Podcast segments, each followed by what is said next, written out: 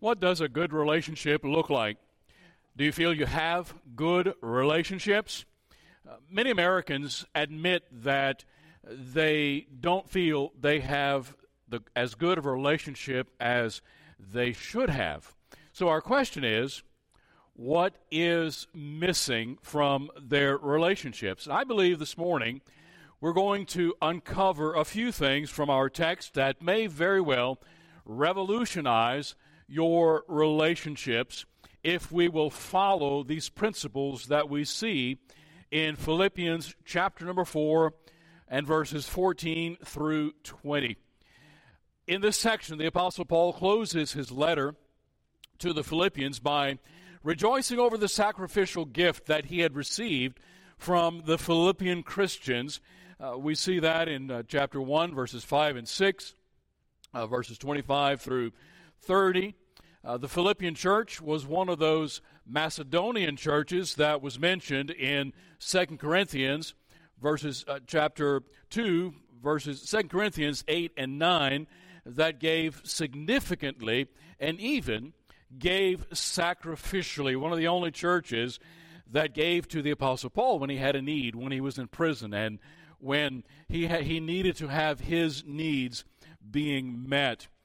And as we look at that relationship between the Apostle Paul and between the Philippian church, uh, we see a couple of principles emerge from that relationship. What we see is Paul as an example of Christ centered receiving, and we see the Philippian church as an example of Christ centered giving.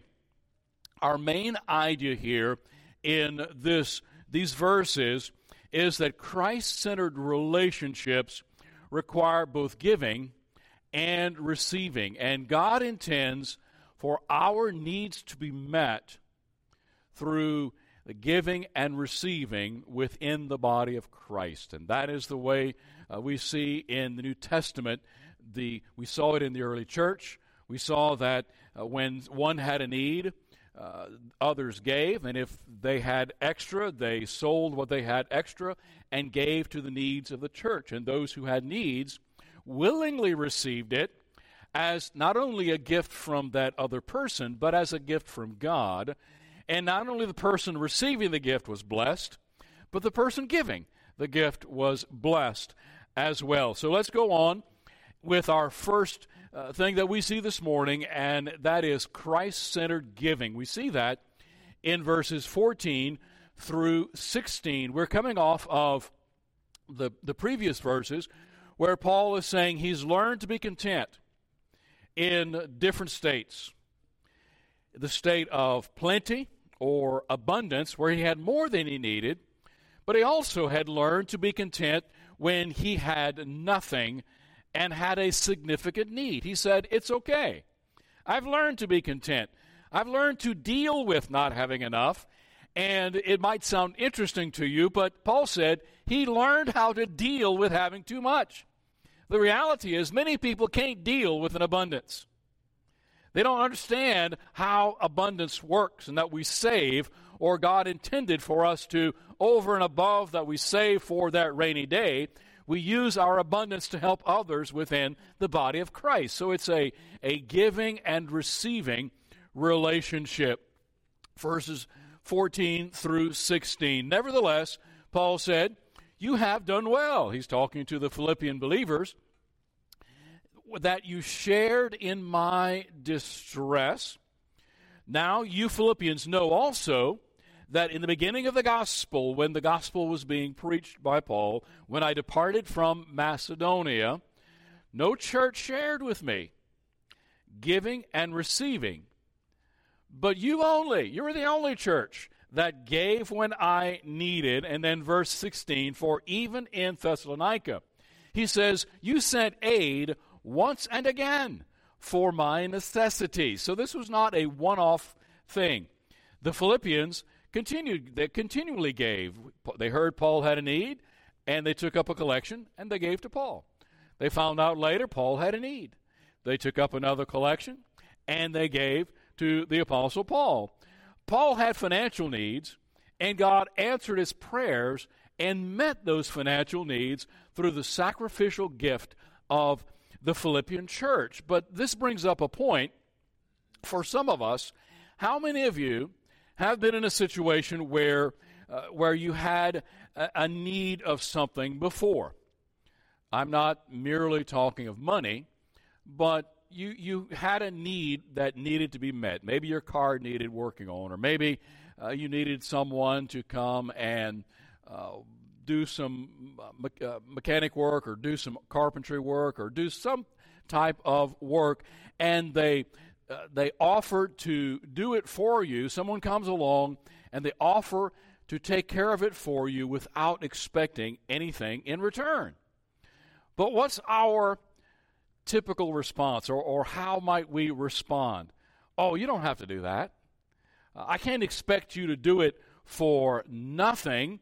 Uh, I can't accept that. Or someone hears you have a financial need, and they say, The Lord, uh, you know, bless me, and we have a little bit extra, and and uh, we feel that that you need this more than we do. And what's our response? Oh, I can't take it.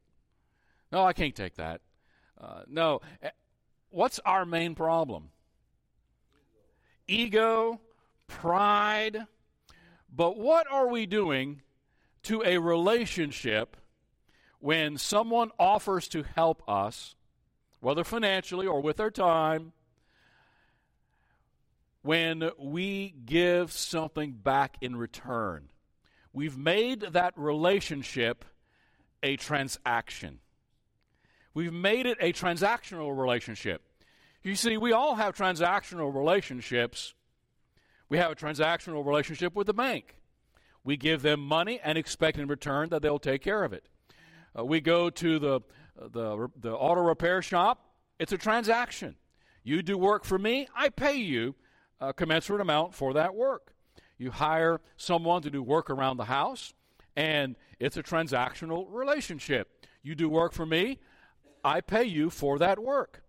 But if someone is a friend or someone, we, we are in a relationship with someone in the body of Christ, and they do something for us, and if we feel like we have to give them something back in return, we've made that relationship a transaction. That's not the way the body of Christ is supposed to work.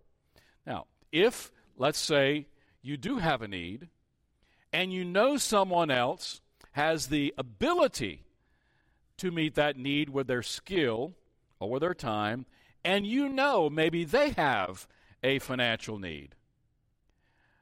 I personally believe it would be okay to say, if you will come and help me with this, I will pay you X amount. What are we doing? They're able to use their skill. We're getting taken care of, but in return, we're taking care of them as well. So I, I, I don't think this is a hard and fast rule. So let me, let me say this. What if a member of the body of Christ does something for you expecting nothing in return? Obviously, we thank them. Now, in the South, we have a difficulty with accepting something like that. Why? Because decorum would say you have to at least offer to pay them. Well, for many people, that will offend them. But let's say someone does something for you, and out of the blue, sometime later, you provide for them or you give them a very thoughtful gift. It might be something that you did, uh, that you made for them, or something that, uh, that just would mean something very, very special to them, and you just provided for them for no reason. What would that mean? I believe that would mean the world to them. For example, ladies, would you rather receive flowers on Valentine's Day. Now, you expect them on Valentine's Day, right? But what about some random day your spouse comes and says, Here is a flo- arrangement of beautiful flowers. And you go, What's the occasion? No reason. I thought of you. And I thought of the beauty of these flowers, and the first thing I could think of was the beauty of your face, and la la la. You know, we go into all that mushy stuff. So, ladies, which one do you prefer? Which one means more to you? Let me let me say it that way: getting flowers on Valentine's Day, or getting flowers for no good reason or for no real no reason. Obviously, for no reason because it means more. They went out of their way. Now, guys, Valentine's is an obligatory holiday. Just accept it for what it is. Because you are in the doghouse if you do not do something for Valentine's Day. Now, not, not taking anything away from that, uh, from that. My point is, we don't want to make it a transaction. We don't always want to have a transactional relationship within the body of Christ, and especially with those that we have relationships with. So, good relationships work both ways. It's give and take. In the body of Christ, we know that if I have a need in the middle of the night and I call you and ask you, you will come and help. And the same goes, it, it should go both ways. And this is what the Apostle Paul is talking about. I had a need, you met my need. And we're going to see in a moment that it was not just the giving part that Paul talks about, but it's the receiving part that Paul was blessed by the gift, but the giver was blessed as well. So the first thing I believe we need to learn is to allow God to meet our needs through others. Allow God to use others to meet those needs that we have. Now, I'm not talking about a need that if we have the money for it, we need something, we go buy it. But if we truly have a need for something, uh, maybe we need someone to talk to. Maybe we need uh, someone to, to just literally help us. Uh, someone with a pickup truck to come and pick up an item that, uh, or, or, a trailer, or, or whatever. You know, it's a matter of we give, you, uh, you receive, you, you, you give, we receive, and it's that type of relationship. Christ centered relationships require we allow God to meet our needs through others. The church is called the body of Christ, is it not? Uh, the church is called the body, I believe, because it shows graphically the connection that we have with one another, with different parts of the body, and how they work together. Now, when the body has a need, the head sends a message to that part of the body, and it says, I have a need for this.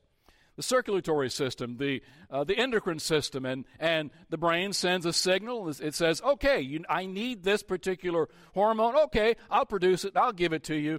And then the brain says, okay, that's enough. And that's the way the body is supposed to work. And I believe God knew what he was talking about when he used the body, the physical body, as an analogy or as a picture of the body of Christ. When one member has a need, the other member can take care of it. We all have different abilities, and we work together uh, to take care of those. And God's designed the body of Christ to meet our deepest spiritual needs and our personal needs through others. Uh, and if we don't allow God to meet our needs through others, what that is is it's a recipe for stagnation. We may stagnate in our spiritual life uh, and and not go as far as we could. Let's look at uh, verse 21 uh, of 1 Corinthians chapter 12. Uh, when Paul was talking about spiritual gifts and how we give to one another within the body based upon our abilities, he says, The eye cannot say to the hand, I have no need of you. That would be like saying to a, a member of the body of Christ that offers to help you in some way, That's okay, I don't need you. Uh, it, I think it would be a whole lot better to accept that gift of time or gift of whatever and graciously receive it because we, the, we'll learn in a moment that, or we'll see in a moment, that it's not only the receiver that gets blessed, it's the giver. And very often the giver is blessed more than the receiver. Uh, so uh, some of us have a hard time receiving from others, and as a result, our spiritual life is stagnant uh, or at least stunted. And if we have a hard time receiving, what we may have to do is humble ourselves and realize that's the way God works. Share our we we often uh, we need to share our struggles with others.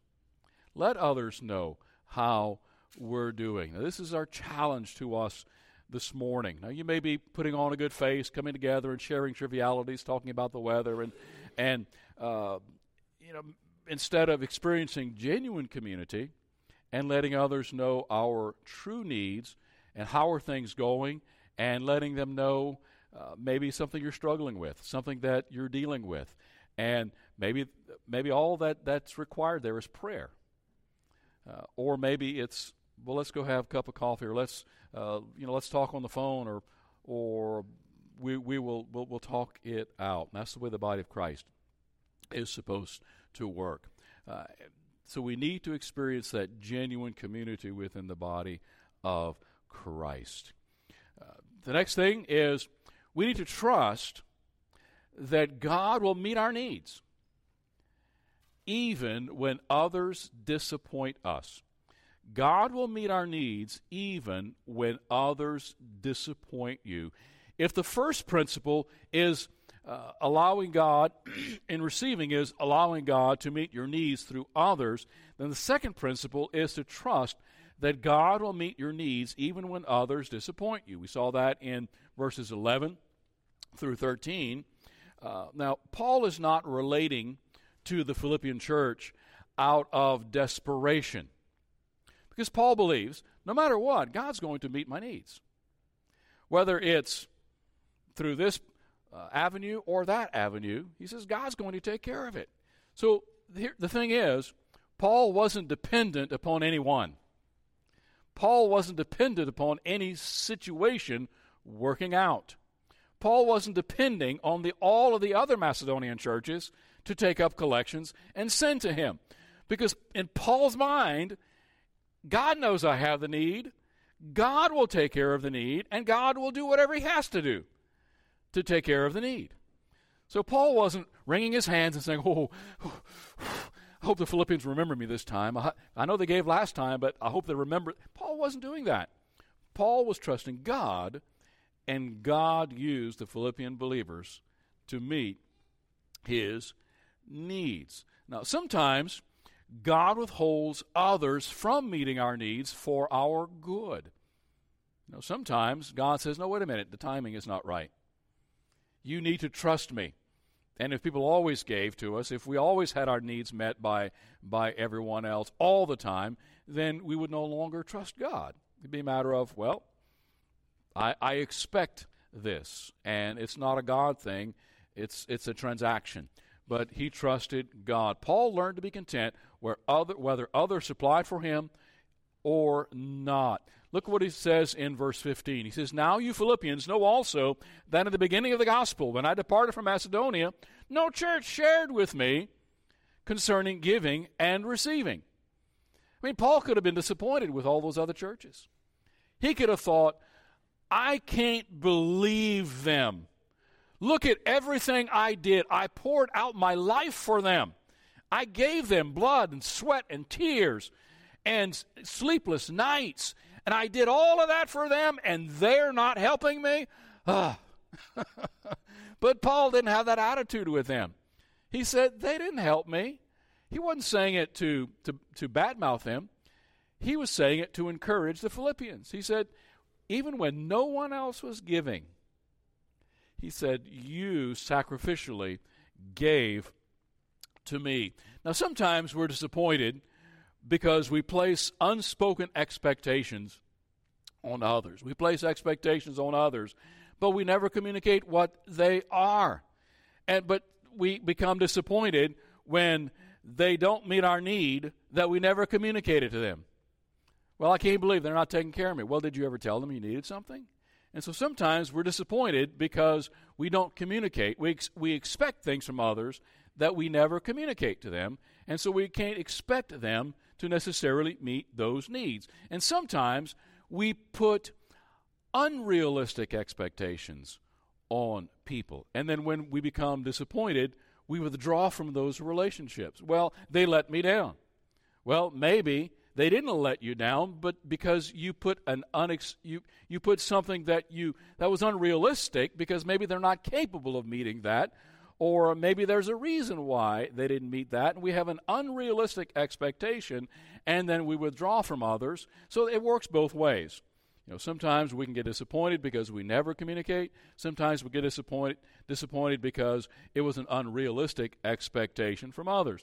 But God expects us to forgive. Matthew 18, 21, 22. because we're organically related to one another in the body of Christ, and we just can't get away from it. We can't get away with it. So we need to learn to forgive one another.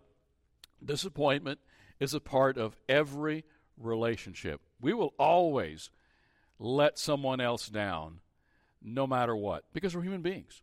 We'll forget. Sometimes we'll say something in the heat of the moment that we don't mean. Sometimes we will do something that we thought was good, but it ended up offending the other person. And you know how that's human relationships. They're not perfect, and neither one, none of us are perfect. But God wants us to learn from our disappointments. Think about that. God wants us to learn from our disappointments.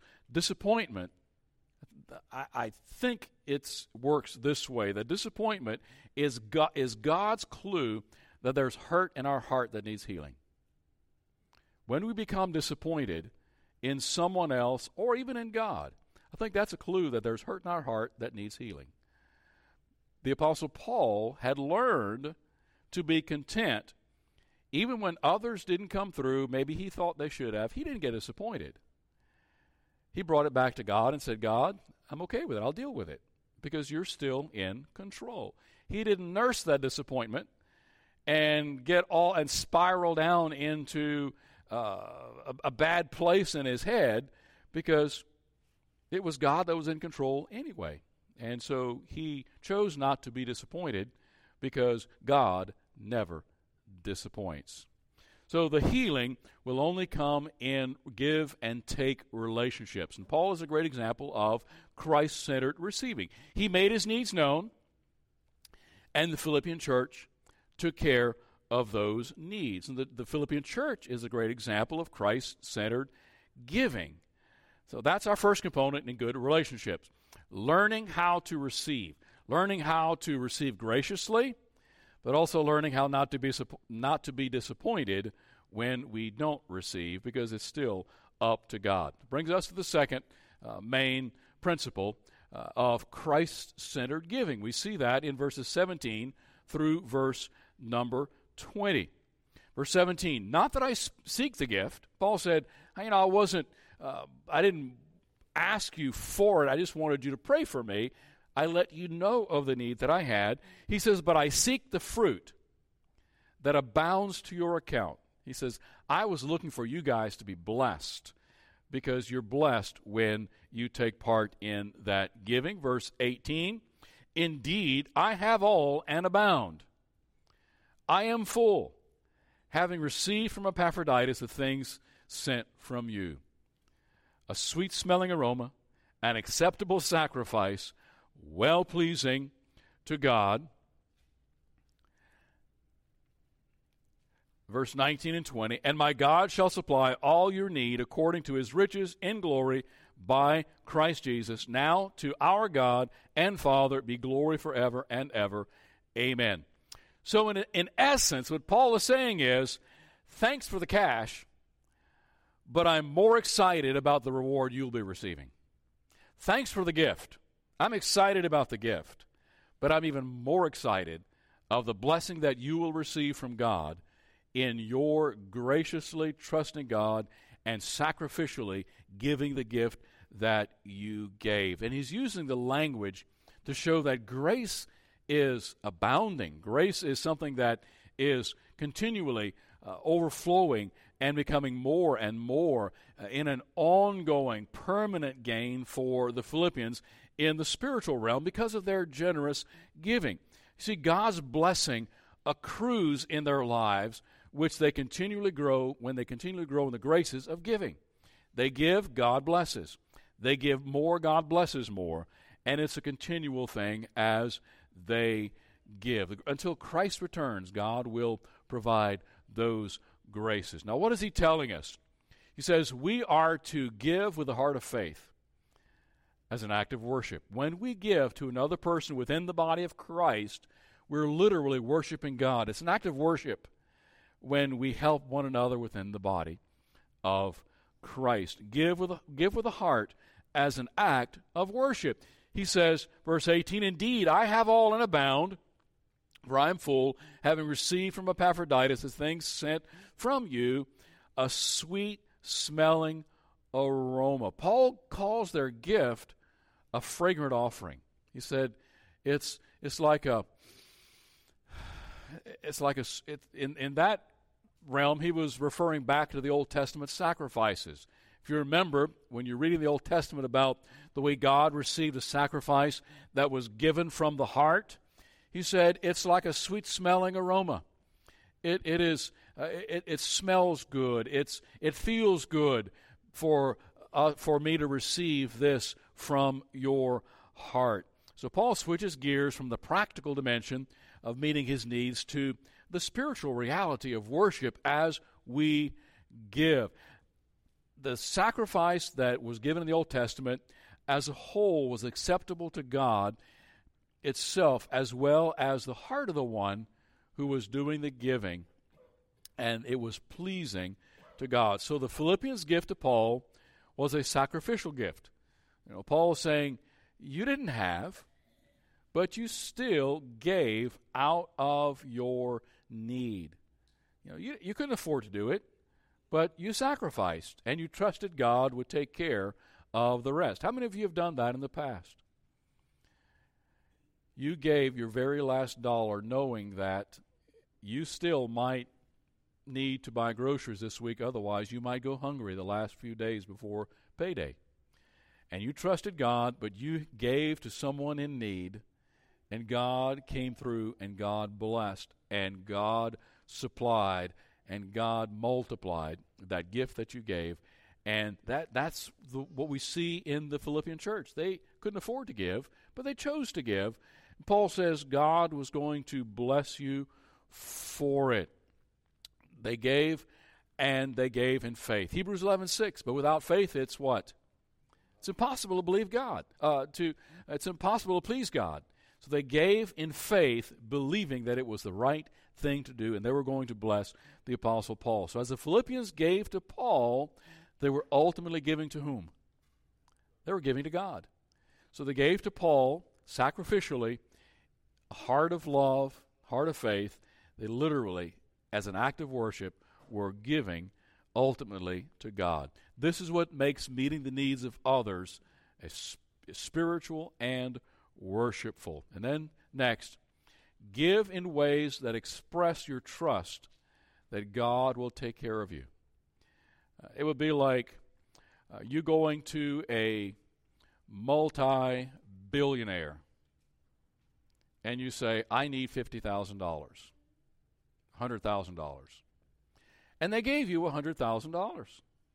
Now, to a multi billionaire, what is $100,000? You know, that would be like, you know, you coming to me and say, I need a five. Now, if it's a good week, five may not be that difficult. On a bad week, may not have the five bucks. But what I'm saying is, that multi billionaire is giving out of his abundance, meaning it's like pocket change. You know, probably doesn't even have to go to the bank to, to, do, to do that. Just writes a check because it's in that account. Uh, now, if we go to someone and who virtually has nothing and they have $50,000 in their savings account and maybe they've got 60,000 in the savings account or maybe only 50 and you ask for 50 and they give you 50 what have they done? They have given you all. So paul's point is you gave even when you didn't have to give and that made the gift mean even more and I think Paul was so much more appreciative because he realized he really didn't have that, they didn't have that much to give. And so it was more of a blessing for them. Verse 19. Here's the promise. Here's what Paul says to them. He says, My God shall supply all your need according to his riches. Not out of his riches, but according to his riches. He has so much, he has everything. He can give everything. And that's how God will give, according to his riches in glory by Christ Jesus. Now to our God and Father be glory forever and ever. Amen. The Philippian church gave to the Apostle Paul when in the natural it looked as though they couldn't afford it. We see that in 2 Corinthians chapter 8, verses 2 and 3. It talks about how uh, they didn't have the wherewithal to give, but they chose to give anyway. So as Paul closes his letter, he encourages them by telling them that my God will supply your need. Don't worry about it. I was trusting God when I had the need.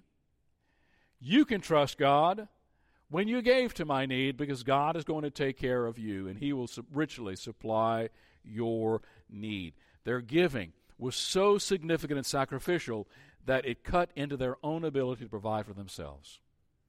And that's where they gave, and they had to trust God for that giving.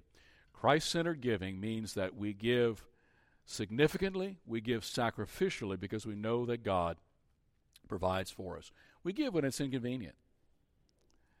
Their financial gift represented their financial future. They weren't giving out of their excess because they, they had no excess. Now, God is telling us to give to others, take care of one another. That's how the body of Christ's needs are met. Uh, we're there for one another. The promise of God is that He will meet all of our needs. Every need means that nothing is excluded. Now, do we believe it? We need to act upon it. Um, God, I believe, is challenging us to have that giving relationship and that receiving relationship as well. If we trust God's grace to abound to us, pray that God will lay upon our heart the needs of others and how we can take care of one another. Now, there's a difference between believing in God and believing God. If we believe God will meet our need, we're trusting in faith. If we believe that if we believe God will meet our need when we give to someone else and can't afford it, then God will still meet our needs as well. If we want better relationships, make sure both of these principles are at work Christ centered giving and Christ centered receiving, giving without expecting anything in return, and receiving graciously, humbly, and without pride. Let's pray. Our gracious Heavenly Father, we're so, so very thankful for what you have done for us. We thank you that you have promised to meet all of our needs, to take care of us, and to give and provide through one another within the body of Christ. Help us to be Christ centered givers, but also, Father, help us to be Christ centered receivers. We thank you for this, we pray. In Jesus' name, amen.